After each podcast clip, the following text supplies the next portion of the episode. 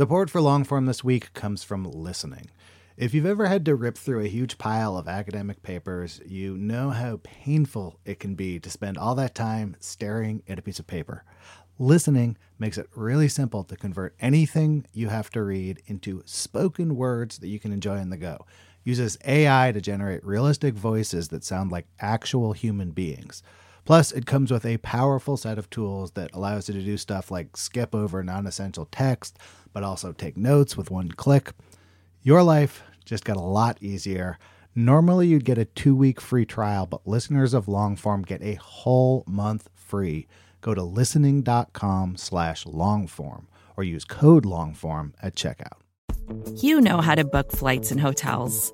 All you're missing is a tool to help you plan that unbelievable travel experience. That's why you need Viator. Book guided tours, excursions, and more in one place. There are over 300,000 travel experiences to choose from, so you can find something for everyone. And Viator offers free cancellation and 24 7 customer support for worry free travel. Download the Viator app now and use code Viator10 for 10% off your first booking in the app. Find travel experiences for you. Do more with Viator.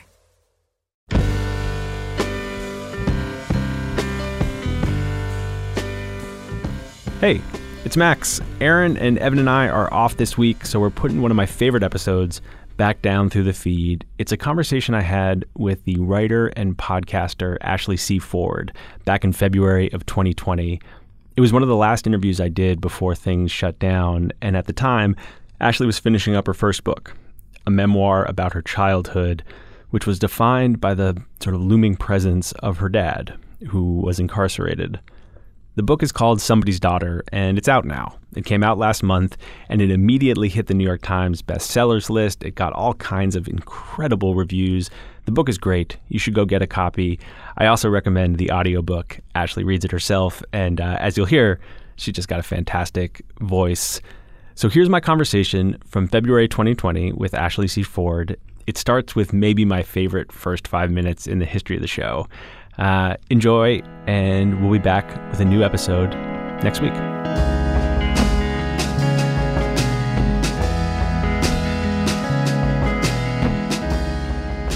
All right, I can hear me. Can, you hear me? Yeah, I can hear you Tilda. We're making a podcast. We're making a podcast. Say something else. Today is my husband's birthday. He turned 30. Oh shit! He- yeah, he's having a great day so far, playing his Xbox, hanging out with the dog. I was like, is it like, because I had therapy today and I had other stuff today. And I was like, is it okay that like I'm not hanging out with you all day? He was like, yeah.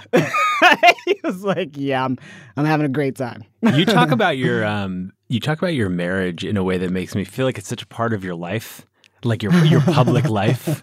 yeah. And uh, Listen, like I, do you know what I do all day? no, what do you do all day? write and hang out with my husband for the most part.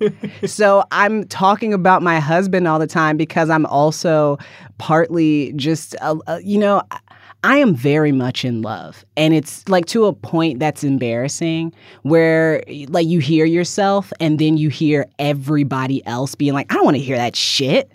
Like you hear both things all the time. Yeah, you're a very publicly in love person, is what I'm I saying. I am, but I'm I- also very in love, Yes, just but- not so publicly. That's okay. I think it's totally okay. For me, I there was just something about being able to be publicly in loved and publicly loved well as a black queer not small woman you know I, i've never been the kind of girl who people were like you know that's a pretty girl that's a really beautiful girl. Like, I've never been that girl. It's not because I'm not beautiful, it's just because that's not the kind of thing people would say about me. But my husband tells me I'm beautiful every day and acts like I'm beautiful and acts like I'm beautiful not because of the way I look, but because of the way I am. And it is really important to me that every person in the world know that that kind of love is out there and it's available because I think a lot of people are at risk of giving up because they think, well, this is good enough. And I was like, what if you could get everything you want? And not everything you want in the form of a perfect person, but everything you want in the form of a person who adores you and will never give up on you. So you are so public about being loved in this way because you are thinking about someone reading that. It's not just like am, you're just yeah. walking through the world with like rainbows and, and sunshine. No, no, I'm very aware that the way I talk about being loved and write about being loved for some people will be a reminder that they're worthy of love like that, just as they are, like right now. Not whoever they're going to be in three or five years and not who they were 10 years ago. Right now, totally worthy of the exact same kind of love. Like to me, I, I wish I knew that. And you know how people always say, and I always have this in my head, and I don't know who originally said the quote because now it's been credited to so many people, but write the book you needed when you were younger, mm-hmm. or write the story you needed when you were younger, or whatever. I never saw women who looked like me being as well loved as I am. I never, ever, ever saw it. And it is true that, you know, it's hard to be what you can't see.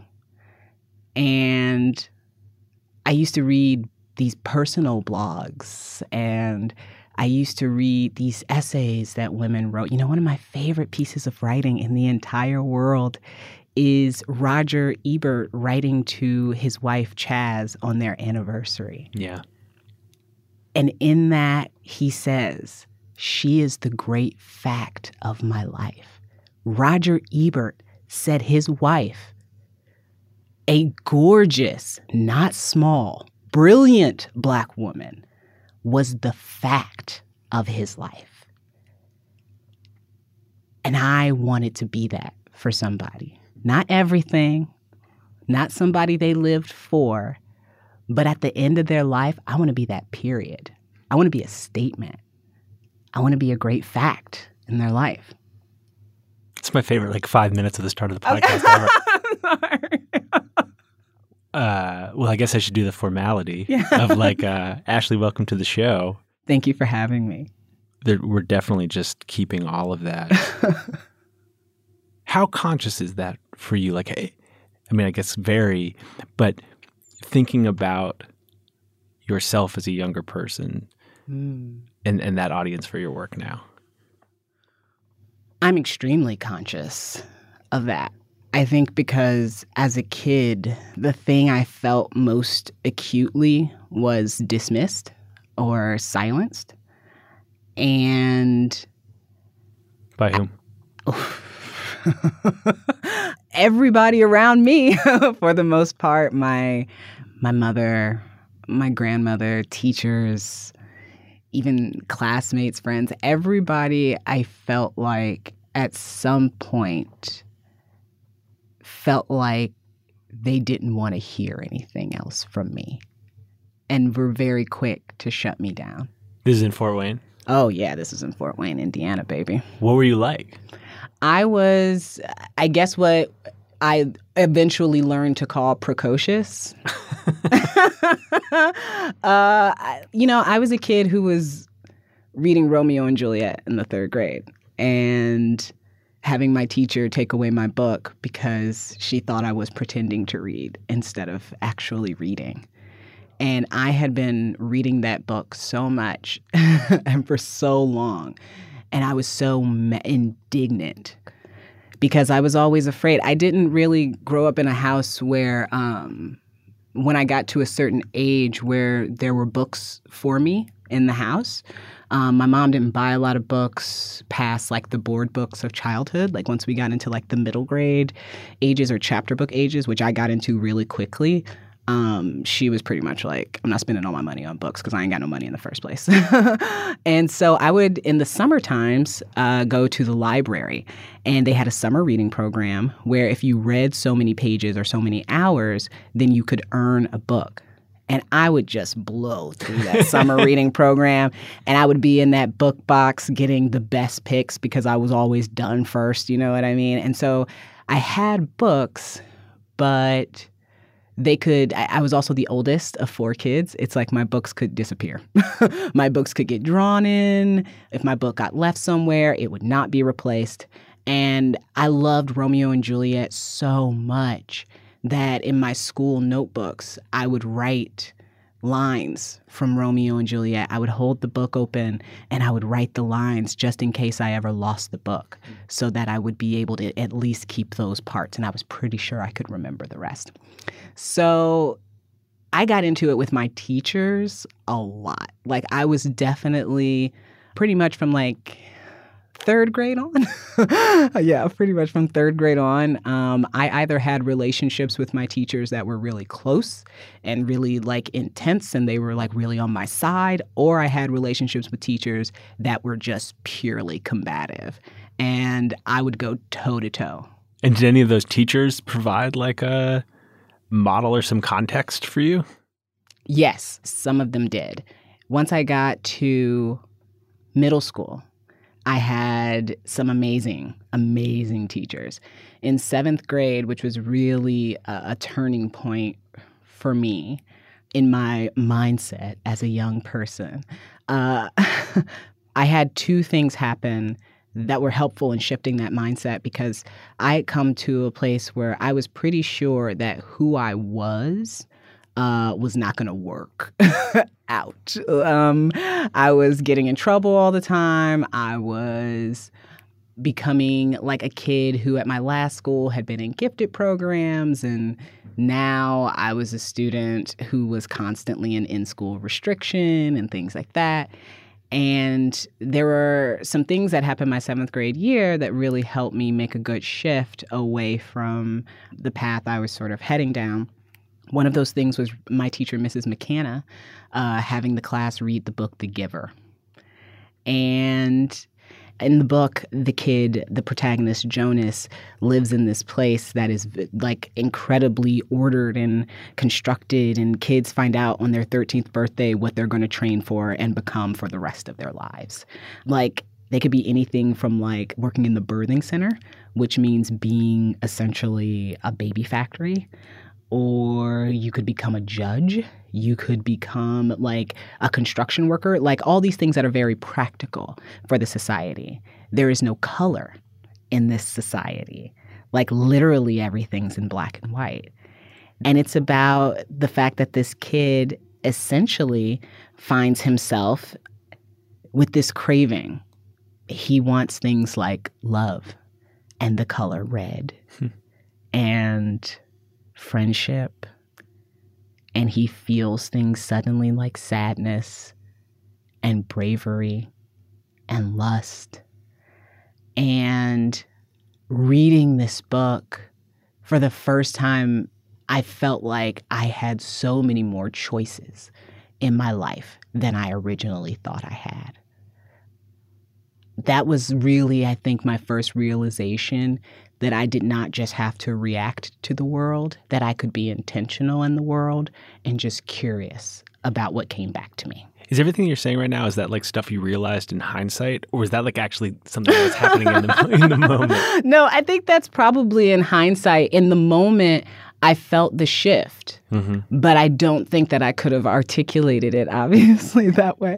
I don't think I could have articulated it at all. I just knew after finishing that book that I wanted to try being myself. And part of that ended up being um, joining marching band, which was a massive shift in my life. What instrument did you play? I was, well, in marching band, I was in the color guard. So flags, sabers, rifles, spinning, tossing, catching, dancing all of that. For the um, people listening, you should, you should know that Ashley's just doing all the hand motions right now. I can't help it. Like as soon as I start talking about color guard, I'm not kidding. It's like I just go into drop spins and I don't that'll probably be for the rest of my life. Um, and where does writing show up? Writing shows up in a way through marching band. Like that's where writing in community comes because that's when I met friends who secretly wrote poems and things like that. And then we started to share those things. Writing uh, as a profession, my God, doesn't come until college. I wouldn't even let myself think about it really. But you were writing then. Oh yeah. What what kind of stuff? Love poems, mostly, mostly love poems. Songs. I, I really In a way, wanted that to hasn't really songs. changed. No, it has not. it has not. Love has been, you know, an evolving concept for me, but an ever-present one in the forefront of my mind.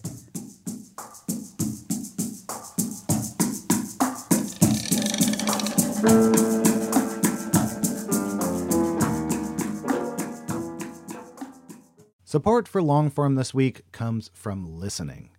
If you find yourself behind the eight ball, needing to read a bunch of academic papers or journals or any kind of dense reading material, you might make your life a lot easier by checking out listening. It takes anything articles, books, PDFs and turns the text into spoken word that you can absorb no matter what you're doing.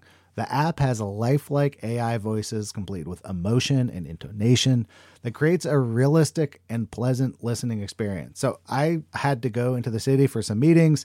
I needed to review some PDFs, threw them in there, listened to them on the way. It was both pleasant and I kind of forgot that I wasn't like listening to a professionally done audiobook or something. Like very quickly, the voices sounded totally natural and human to me.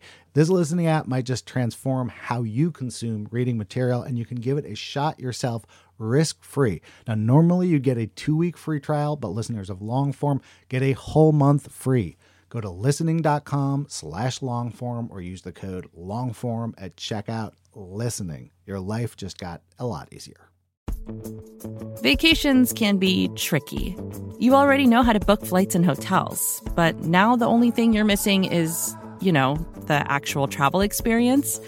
Because is it really a vacation if you're just sitting around like you would at home? You need a tool to get the most out of your time away. That's where Viator steps in. You can book guided tours, activities, excursions, and more in one place to make your trip truly unforgettable. Viator has over 300,000 travel experiences to choose from. Everything from simple tours to extreme adventures and all the niche, interesting stuff in between. So you can plan something that everyone you're traveling with will enjoy. Real traveler reviews give the inside scoop from people who already been on the experiences you're considering, so you can plan with confidence. Free cancellation helps you plan for the unexpected, and 24 7 customer support means you can travel worry free. Download the Viator app now and use code Viator10 for 10% off your first booking in the app. Find travel experiences for you. Do more with Viator.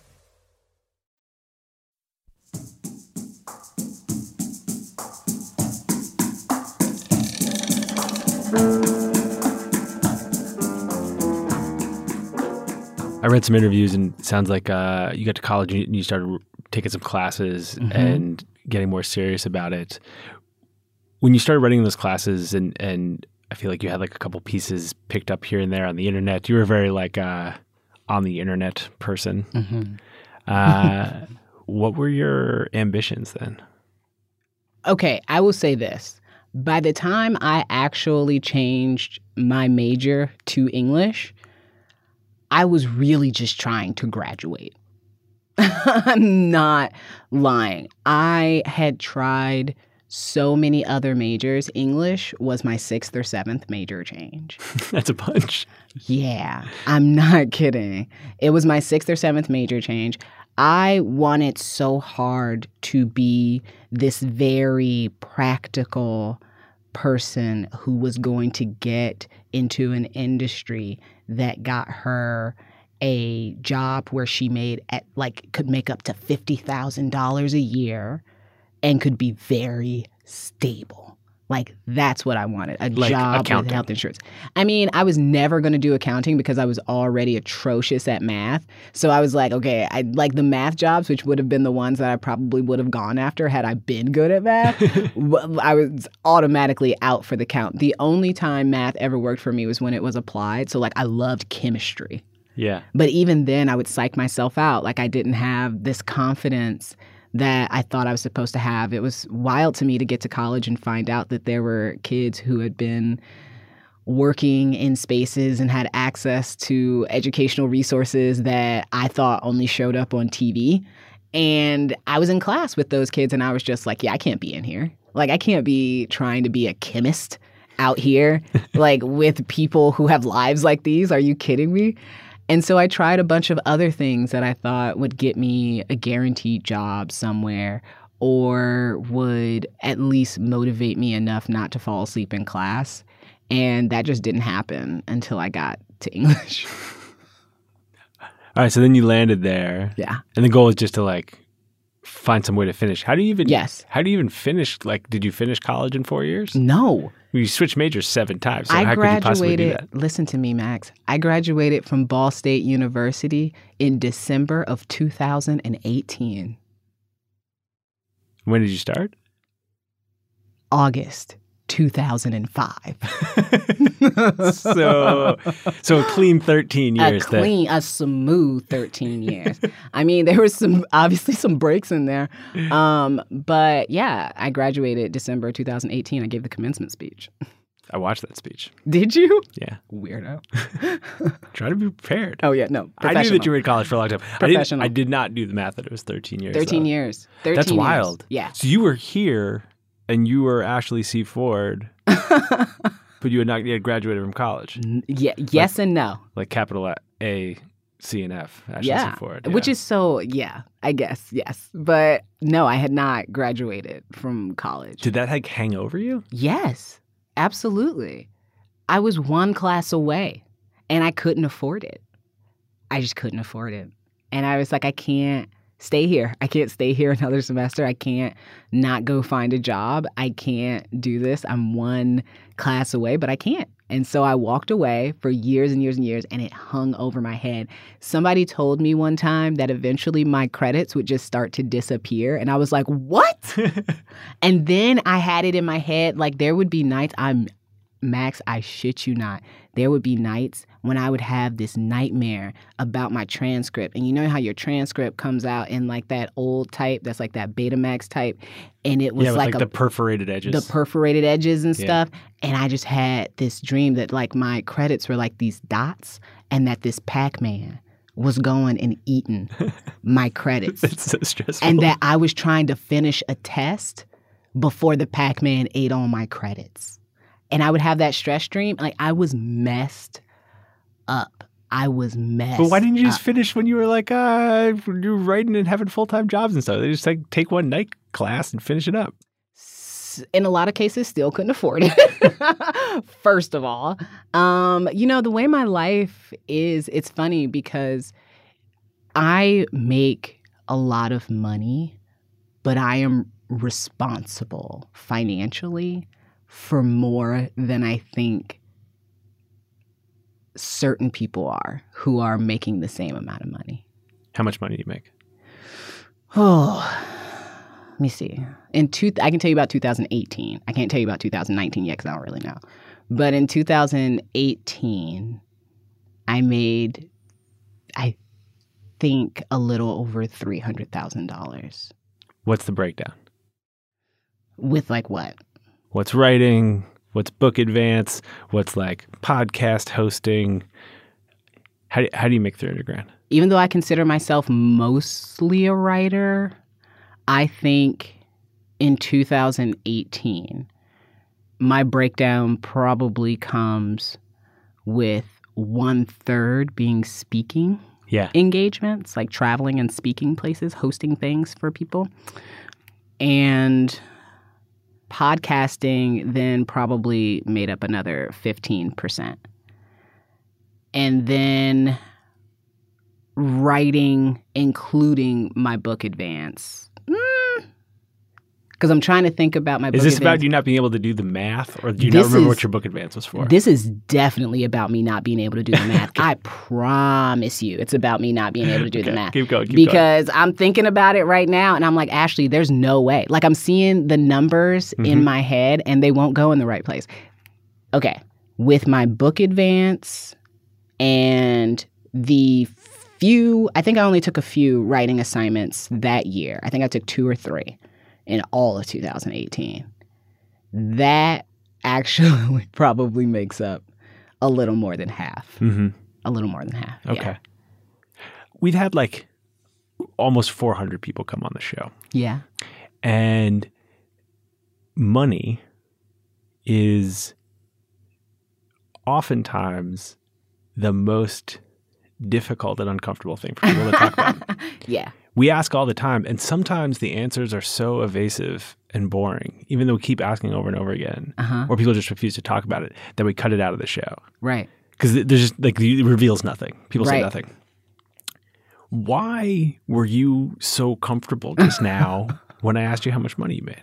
because I, okay well first of all let me say i understand why people would be uncomfortable because you don't really know how people are going to react to you talking about money in a real way because there are a few things that'll happen some people will hear that number and they'll think that i don't make enough money and that i should be making more and like ashley like I like I can think of 5 million ways you could triple your profits. Come on.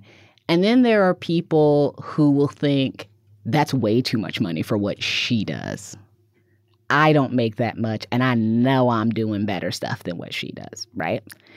And then there are people who just don't give a shit, but they're interested and want to know. I find most people fall into that middle category.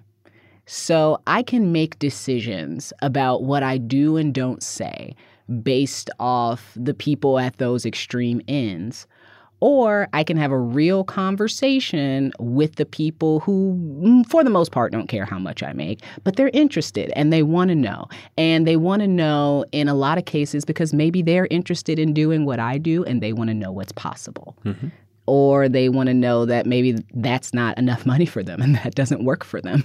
You know, maybe they're like, "Nah, I'm a half a million a year kind of bitch. Can't can't be doing this 300,000 stuff. I, I, don't mean, really I don't care." want to. I don't want to go out on a limb, but I, I feel like the listeners of the long form podcast might not be might not be in that camp for the most part. I mean, I think you know it's a really consistent piece of feedback we get. Right, people are interested in those numbers uh, because I do think they want to know what's possible. Yes. Slash, how people can afford to just write if the money isn't there. Plus, rich people talk to rich people about money. But when I was living in abject poverty, which wasn't that long ago, um, When was that? Oh man. I mean I'm trying to think of when I stopped worrying about buying groceries. The last time I worried about buying groceries was 2015. Does three hundred grand feel like a ton of money? Yes. And no. But yes, it still does. Like it's like saying that amount automatically makes me scared because it's like, you know, are people going to think I'm bragging? And then the other part of me has to be like, bitch, $300,000 in New York. Like, I, I think they'll survive it. I think they'll be okay hearing that you made 300,000 in 2018 and that, a, and that more than half of that was your book advance. I'm like, yeah, I think that'll be okay. I think they'll survive. you know, it's it's I understand why it's a tough conversation. I understand why it's hard for people to talk about it, but rich people are talking about it. They talk about money with each other all the time. They don't want us talking about money with each other because then we start to put two and two together and figure out that something in the milk ain't clean.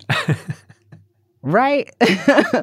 and, you know, I think I was really lucky because my inclination was to stay broke.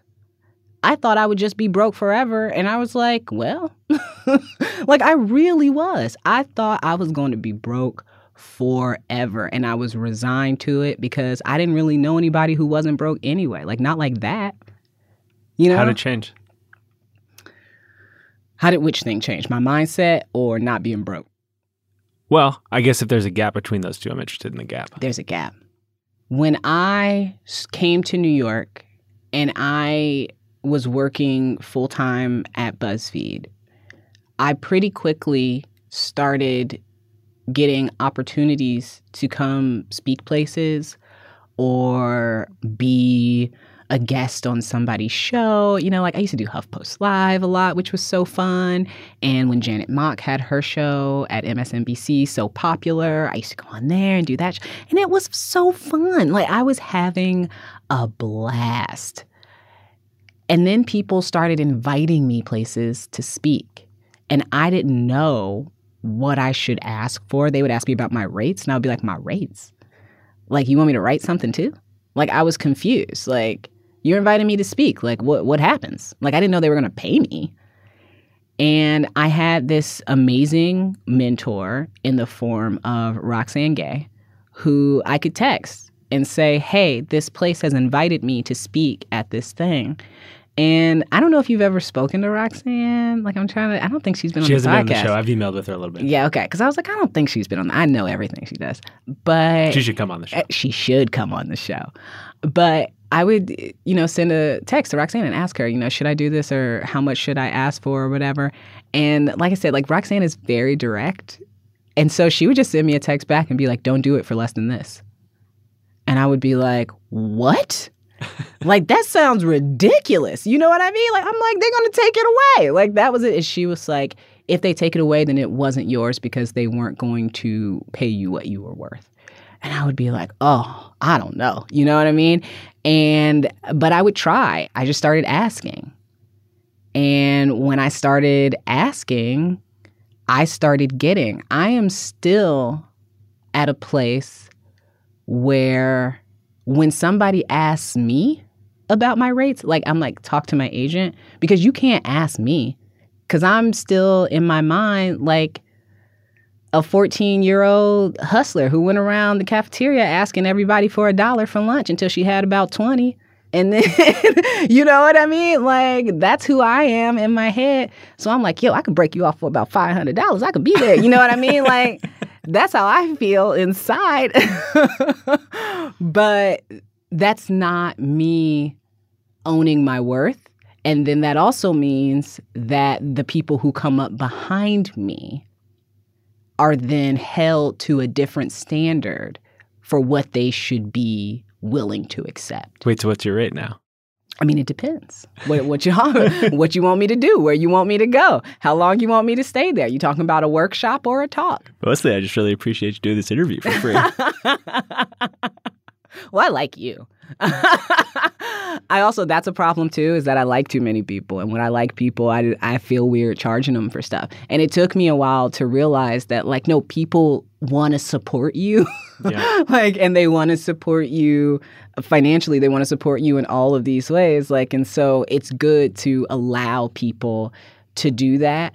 But it, it's still a little thing for me. Like I feel like even now there have been times when my agent has been like, you know, oh, they offered this much, but I'm going to go back and ask them for more. And I've been like, wait, I really like these guys. And I know they don't have a lot of money. like, I can do this. Like, I, this is fine. I can make this work because it's just, I don't know. It's, there's still too much of a former poor kid in me to take advantage of people, I guess. I guess. Do you think that'll change? I hope not. I'm doing pretty well without taking advantage of anybody. So I figure let's ride this train till the wheels fall off. You know what I mean? Like, I don't. The bitterness, the taste it leaves in your mouth when you screw somebody, like, I can't even get to that point. It feels so opposite of what I want to put in the world and what I want to get back. What um what do you want to put in the world and what do you want to get back?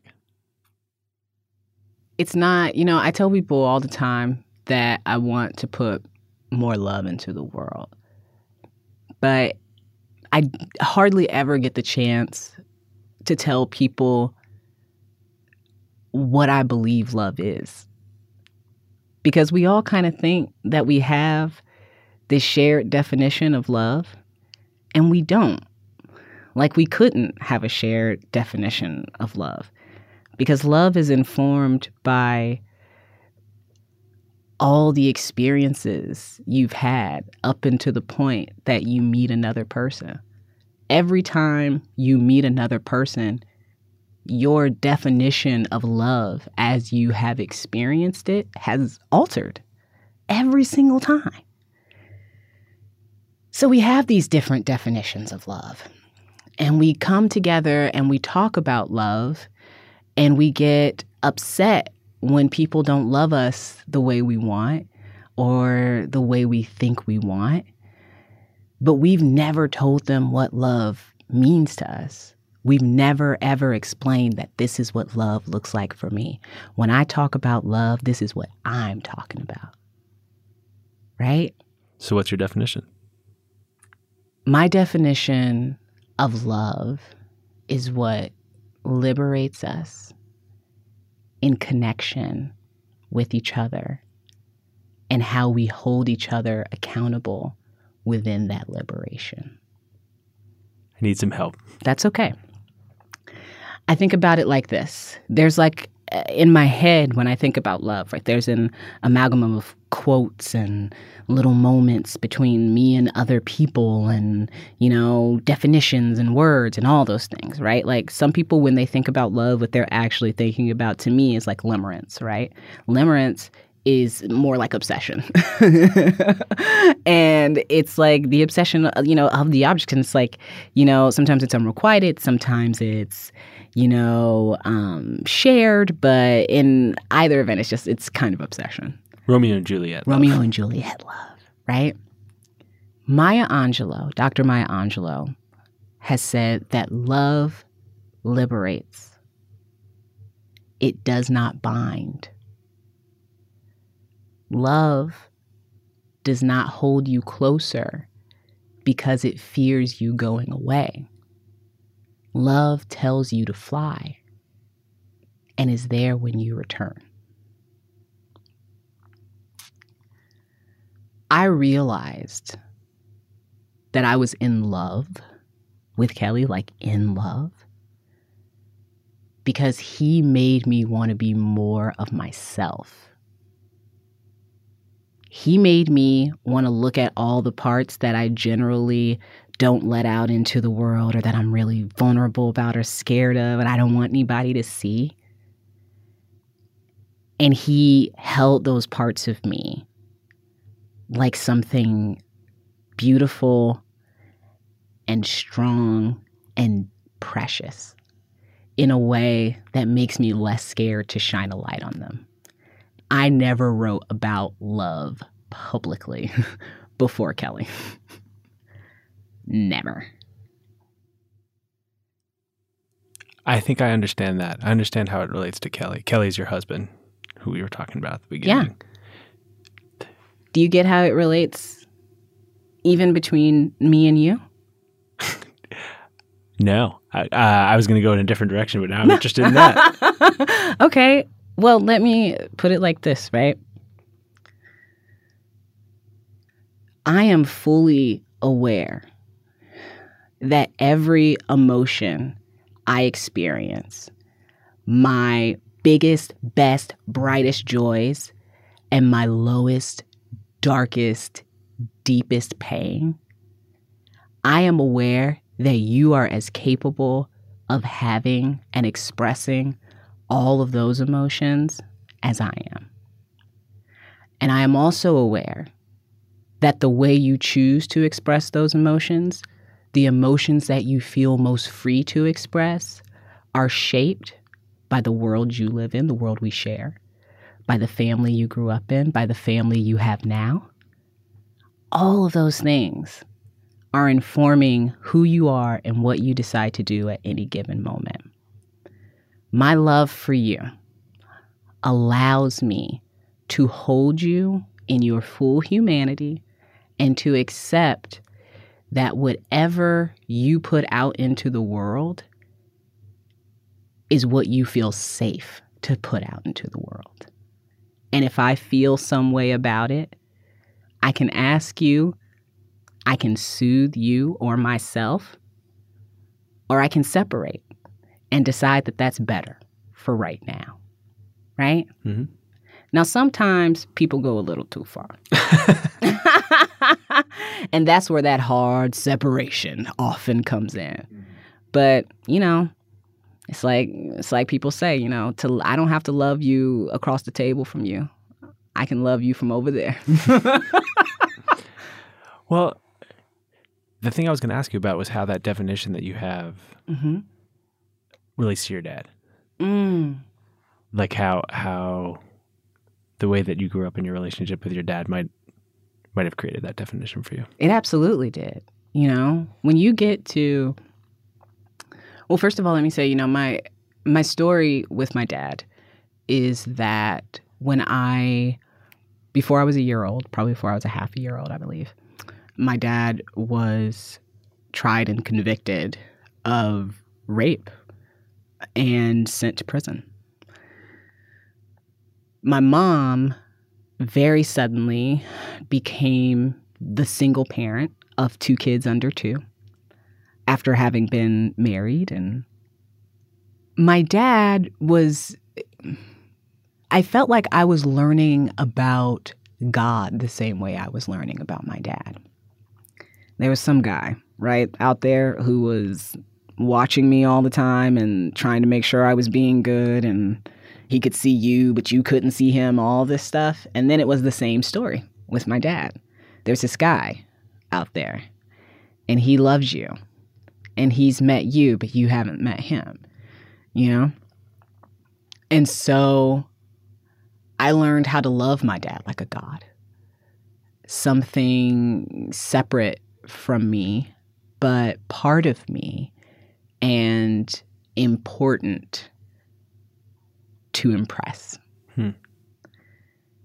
I wanted to impress my dad, even though I didn't know him. I wanted him to think that there was a reason to get to the other end of his sentence, if there was an end to his sentence, because we also didn't know.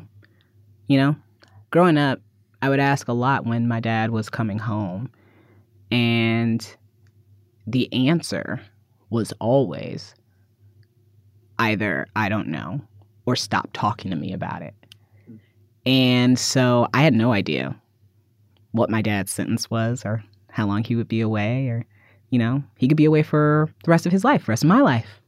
And so it was this very strange love that I had, you know. There's the Bible.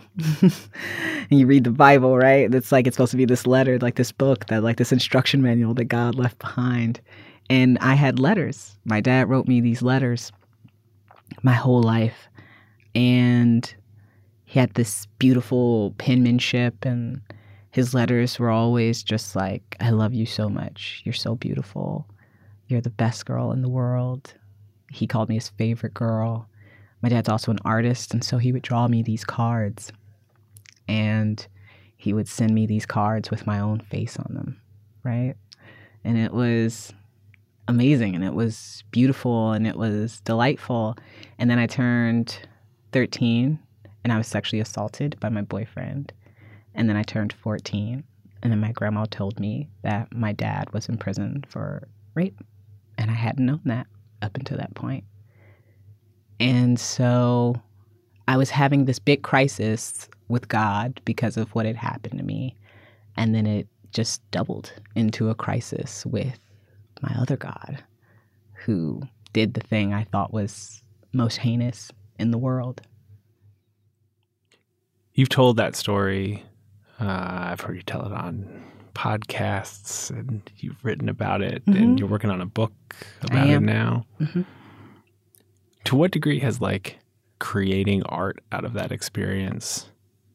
I don't know what the word I'm looking for is. It's like it's sort of cathartic, but I think I'm also just wondering like how much the writing has allowed you to process it, and then maybe a part of that question is also just like how much has all this work you've done about your dad been for you and how much has it been for that audience you were talking about at the beginning Well, first, this book has forced me to deal with things on a deeper level than I thought I had dealt with them. and we should just say the book is not out yet The book is not out. The book will hopefully be out spring 2021. That's not official, but it is. That's the goal. So uh, just root for me. Um, working on this book has really forced me uh, back into therapy, first of all. It really forced me to learn how to sit with my feelings and not just distract myself from them or gloss over them. Because the story in a lot of cases is in the feelings. Like it's in that moment. It's in being able to describe that feeling in a real way and being able to kind of give that feeling to the story and I was having such a hard time because every time I sat down to write, I would get so agitated, I would just get up and do something else. And the only way I was able to write certain parts of the book was in like these weird little fits and spurts like suddenly on my phone on in the subway or on an airplane all of a sudden like but right before we got off the airplane so that I didn't have to sit with it and think about it. It's like I had to write about these things or give myself pieces of these things in these distracted moments like in the blur instead of looking at them head on and I realized that I did not want to put this book in the world without being able to face those things head on on the page. I didn't want to find myself in a situation where you know, I'm eh, sitting in an interview and somebody starts to talk to me about a certain part of my book and I can't talk about it or like it takes me to a place where not just where I'm emotional, but where I break down. I don't mind getting emotional, but I don't want to break down. And I was breaking down writing this book and writing about these things. You know, I just didn't want to do that to myself. And a great way to not do that to yourself is to just go talk to somebody a professional who can really help you dig through that stuff and help you come to conclusions that help you not just creatively, but also emotionally for the rest of your life. There are things that have really, really assisted me in getting this book written, but there are so many things that have happened in the course of writing this book that will stay with me much much longer. What's an example of that? What are you thinking of when you say that? When I say that, one of the things that I'm definitely thinking of is the this phrase that I say all the time, but that my therapist said to me and that has been so helpful to me, which is just that feelings aren't facts. That you can feel like the scum of the earth. You can feel not good enough. You can feel bad, you can feel incompetent, you can feel like a bitch, you can feel like a jerk, like you can feel like all of that stuff. And that just doesn't make it a fact. Feelings are powerful. Feelings do change things. Feelings can move a nation. Feelings can start a revolution, but feelings don't ever become facts. And shared opinions don't become truths. And that just flipped something for me. When I realized that feeling bad didn't make me bad, and that feeling tired, it's like it's okay to just be human. And you know what makes it most okay? Everybody else is just human too. It's interesting that uh, I don't know what quote to make of this, but it's interesting that you started this conversation by talking about how uh, you want to be a fact. Yeah. And then what you took away from the book is that feelings aren't facts. Feelings aren't facts. They're not. You know, I do. I do want to be the fact of my husband's life, but facts are about presence. Facts is about showing up. I want my husband at the end of our lives to be able to be like, man, fuck that woman showed up. I'm not kidding. Like, I want him to be like, she showed up. Like, she didn't hide from me. She did not hide from me. Like, I want that bad. But that didn't have anything to do with how I feel because you got to show up sometimes even when you don't feel like it. So, this book, Mm-hmm. you done with the book? No. No. Not at all. Mm-mm. Who's it for? This book is for This book is for me. in a way that's different than the things you've been writing for the last couple of years? Absolutely. How so? In order to write this book, even as I keep in mind the greater goals of my career, what I had to do to write this book required me to not be in a place where I was writing it for anybody else.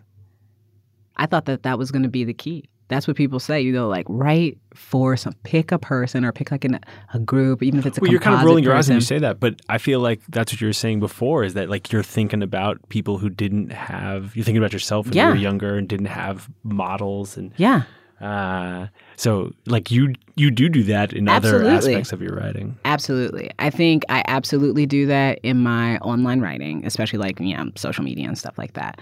And that has been for me, I feel like a little bit of a crutch in my writing because what I'm not understanding or what I wasn't understanding before was that writing about my humanity is writing about humanity. Like, I don't have to write anything for somebody else. If I write it for me, I'm writing it for everybody, essentially. Because I really want it to be that, like, this life that I've had up until, you know, the point that it ends in the book, not like my life ends, but I stop writing about it. I really want that to sound and read like all of the things that could happen in any life. Because I honestly think anything that could happen to me could happen to anybody. Like, really. I honestly do. And I know people say that, and everybody's like, yeah, okay, but you have like the this and the that. I don't have nothing. Take it from me, because I ain't got shit. I really don't. I got a husband, I got a dog, I got a, you know, I, I got a pretty cool family, and I've got some dope friends. You know what I mean? Like, that's what I have. And it's not that, oh, you could get this much money that way, or you could blah, blah, blah. It's that big lives, what we think of as big lives, are just enhanced ordinary lives. like, they really are. Do you think you have a big life? I think I think it looks like I have a big life. I think I have a full life. I really do. I love my life. I love my life. There are things I want and there are things I'd like to do, you know, still want to ride a horse. That hasn't happened, but I love my life. I really do. But I think sometimes outside looking in, there's this perception because I had this perception that you can walk into a certain room and people will just know you don't belong there. And I think people th- look at my life through like these little lenses and on these screens, and they're like, wow, Ashley probably walks into a room and doesn't feel like that. Or Ashley probably walks into a room and it's just, you know, owns it or she blah, blah, blah, or whatever. And I'm like, no, I walk into almost every room, especially like in groups, like awards, like, you know, like all that stuff. You walk into that stuff, it's not fun. It's not fun. And it doesn't feel like you're on top of the world. It often feels like you're on the bottom of somebody's shoe. Like, quite often. Who wants to walk around having somebody look down at your name tag to see if they recognize your name before they decide whether or not they continue talking to you? I just think that people see life a certain way, and then there's the way life is. And it's, you'll never really be able to let somebody into your full life and give them like a full view of what that's like. But there's so many interesting things about lives that we think of at times as small or inconsequential. I feel like that's where so many of the most fascinating human stories are. I wish we would tell more of them. Mm. And I I think sometimes that's going to take people like me, a, a Hoosier who decides to write a memoir even at 30, you know, even though everybody in Indiana is mostly like uh, uh, who do you think you are? you know what I mean? I grew up in like the center of who do you think you are? And I don't care. You got to write your stories. Like you got to tell them as little as they are and as human as they are and as specific as they are. I wish you could come here every Monday afternoon. I would. I uh, That's the just problem. having a conversation about the meaning of life on a Monday afternoon at three thirty is like um, Oh, much better than what I'm normally doing. See, this is the problem. This is why I grew up thinking people didn't like me because they would be like, "Oh, hey, how's your day?" and I would be like, "Have you ever thought about what the transition from life to death will feel like physically?" and they're like, "Oh, I'm going to stand over here now." no, I like those conversations too. I um I want to ask you about a couple more things uh, that are about like uh, your writing career. Um, so I went back before we talked, right, and started looking through the last like I don't know six years or so, um, and you've had a bunch of jobs. Sorry, I have. Yes, You've um, you've played many roles in the New York media ecosystem. I have. You were on staff at multiple places, Mhm. Refinery and BuzzFeed. You've written for like Elle and Self and all of these places. You've hosted a bunch of different podcasts, hmm like for BuzzFeed and Audible and Mastercard, and like there's all of these different. I feel like there's you've played like so many different roles. You've had so many different jobs. Yeah. Uh, so one thing I was wondering, uh, looking at that, was um, why why don't you stay in jobs? I'm sorry. I, my laugh is so loud. Um, I have a really hard time with nine to fives specifically because I am just. I'm not the kind of person who you can ask to come sit in a chair for eight hours a day and just expect that I'm going to be in that chair all day or that I should be in that chair all day. I like getting things done the way I like getting them done. um, which is part of it. I don't do well with office politics because I don't ever have any desire to be promoted. If you hire me for a job, that's the job I want to do. So I'm not trying to impress you so I can get to like the next job or the other job. I'm like, no, I want to do this job. Like, just let me do this job. But people always want to like make you do other stuff or they want to like change. It's like, just let me do my job. Just let me do the job you hired me for. And I understand being flexible, right? Because I can do all kinds of things. So yeah, I'm happy to be flexible and I'll always do somebody a favor because I like being useful. I'm a Capricorn. But I don't have the patience for things like uh, professional deference. Like I remember being at jobs where like the CEO would come in and everybody, oh, don't you know the CEO's in, and I'm like, who? He he don't know who we are. He should know who we are. like, what's the problem? Like, oh, don't walk past like walking past the office and not like speaking to the people who are like executives and stuff. And I would be like, "What's up, man? What you doing?" You know what I mean? Because I just I don't like those lines. I don't like them at all. So I don't do well in those environments. I also like to do a lot of different things. Yeah. I like to do so many different. Well, this things. gets to the second part of my question. The first part was like, is there is there some cataclysmic disconnect between you and, and jobs? And then the second part was, um, what have you been looking for? Hmm. I like projects where I get to be deeply curious in the subject matter and I feel like whatever information I am gathering is in some way useful.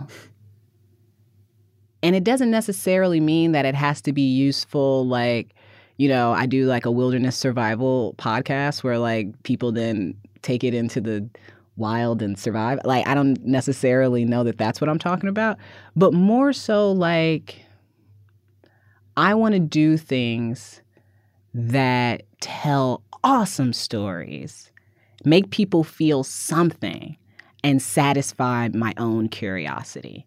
If it can do that, I can do that for a really long time like a really, really long time. I'm just traditionally not great at constantly doing what somebody else wants me to do. I'm just going to be honest. I got a little bit of an anti authoritarian streak, But that mostly comes from feeling like people who didn't care about me had authority over me.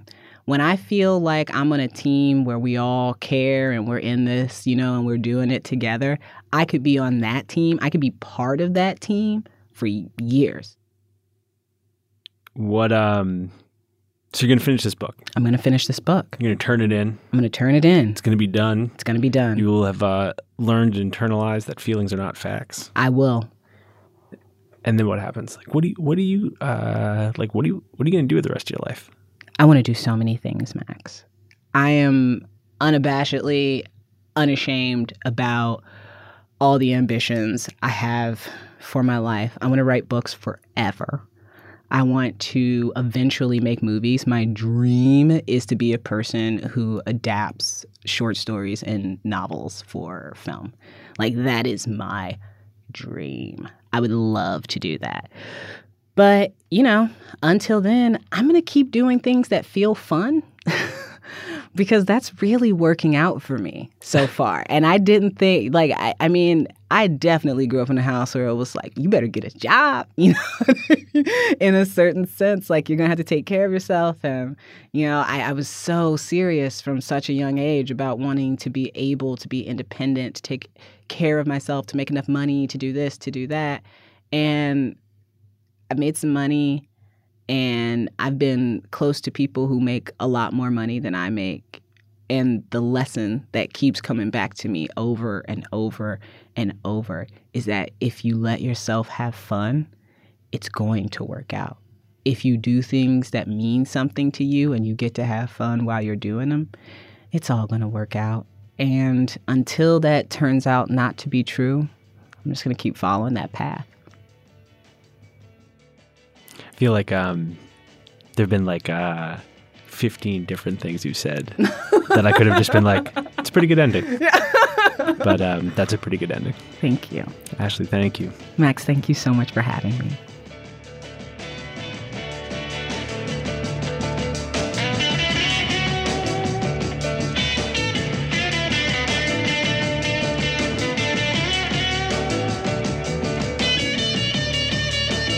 For listening to Longform. I'm Max Linsky. My co hosts are Aaron Lammer and Evan Ratliff. Our sponsor is MailChimp. Thanks to them. And thanks to Ashley C. Ford for that conversation back in February of 2020. Her book is out now. It's called Somebody's Daughter. Go get a copy. We'll be back with a new episode next week.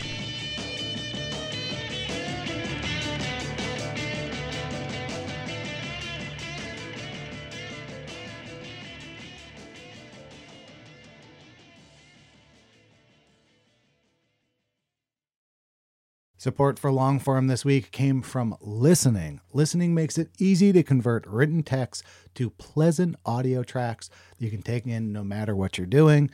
It offers AI voices that manage to express emotion and correctly pronounce complicated technical terms, all while sounding like actual human beings, not robots.